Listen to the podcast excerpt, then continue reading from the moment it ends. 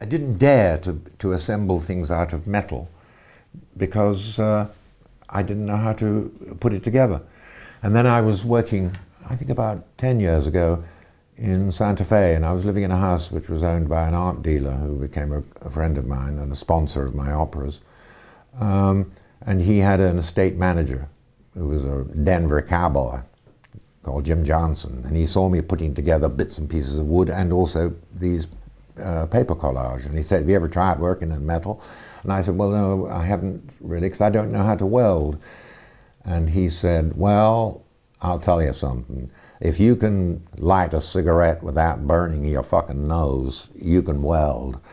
And indeed, he showed me how to do it. And so he had a van so I had transport, and he would help me, and we would go out to metal dumps on the outskirts of Santa Fe and bring stuff back. And then he'd put me on with this helmet, and uh, he taught me how to do what was MIG welding at that time. And I found I could put stuff together.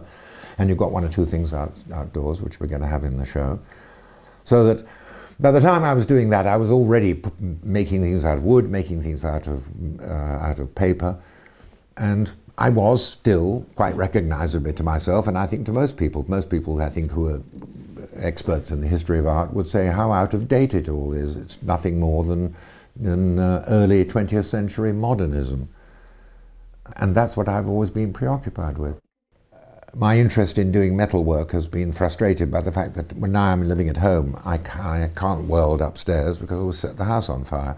And I don't have um, Jim Johnson to help me around with his uh, his van uh, to, go and fetch things. It, you, it's quite an expensive business. And then very recently, I was elected to a fellowship at the Royal College of Art or an honorary doctorate at the Royal College of Art, and I went down to the I went down and worked with a man called Steve Bunn, who is one of the technical advisors and sculptor himself, and he taught me how to do more welding and I had a little space down in Battersea in the sculpture department and did more stuff there.